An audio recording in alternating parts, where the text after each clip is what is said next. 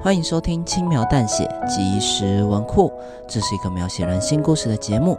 大家好，我是 Dog，我是 Side。之所以会叫即时文库，代表系列内容将是更短、更轻便的小故事，就像即时商品一样，打开就能服用。本集的故事是用药错误，那我们的故事就开始喽。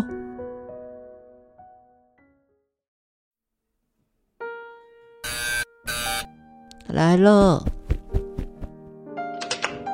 你好，我是社会局的人，请问你的妈妈在家吗？妈妈身体不舒服，正在睡觉。你可以晚点来吗？嗯，身体又不舒服吗？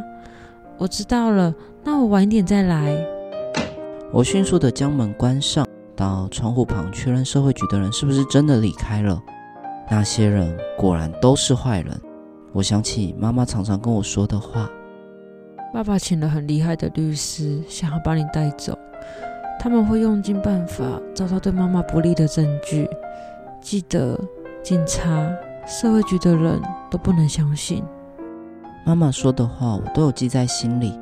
我才不想跟爸爸一起生活。我讨厌爸爸，他是个坏人，竟然想丢下妈妈。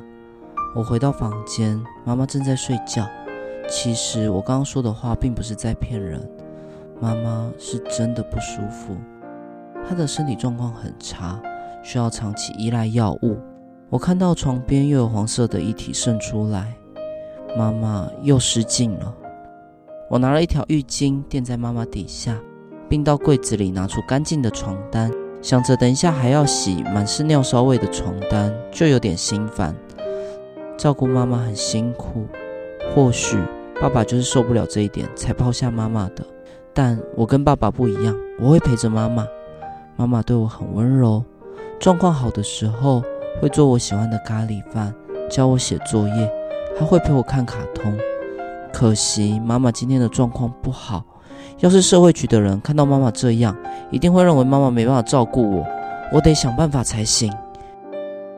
我该怎么做才好呢？此时我看到母亲放在桌上的药。对了，妈妈说生病就要乖乖吃药，病才会好。那我只要让妈妈多吃点药，妈妈就会恢复了。就这么做吧。还好平常有在看妈妈吃药，我记得是这样弄的。我打开母亲的药，把所有白色的粉末倒出来，加入少量的水，再用针筒装满。我掀开被子，将针头往母亲溃烂的手臂注射下去，这样就行了。妈妈一定会好起来的。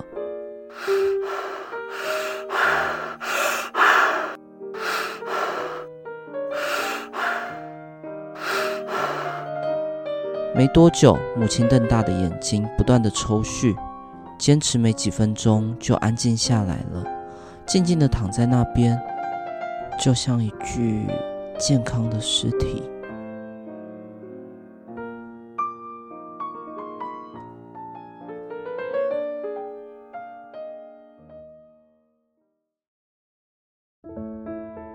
感谢收听轻描淡写即时文库，以上为用药错误的故事内容。未来即时文库将不定期的在周二或周五更新哦。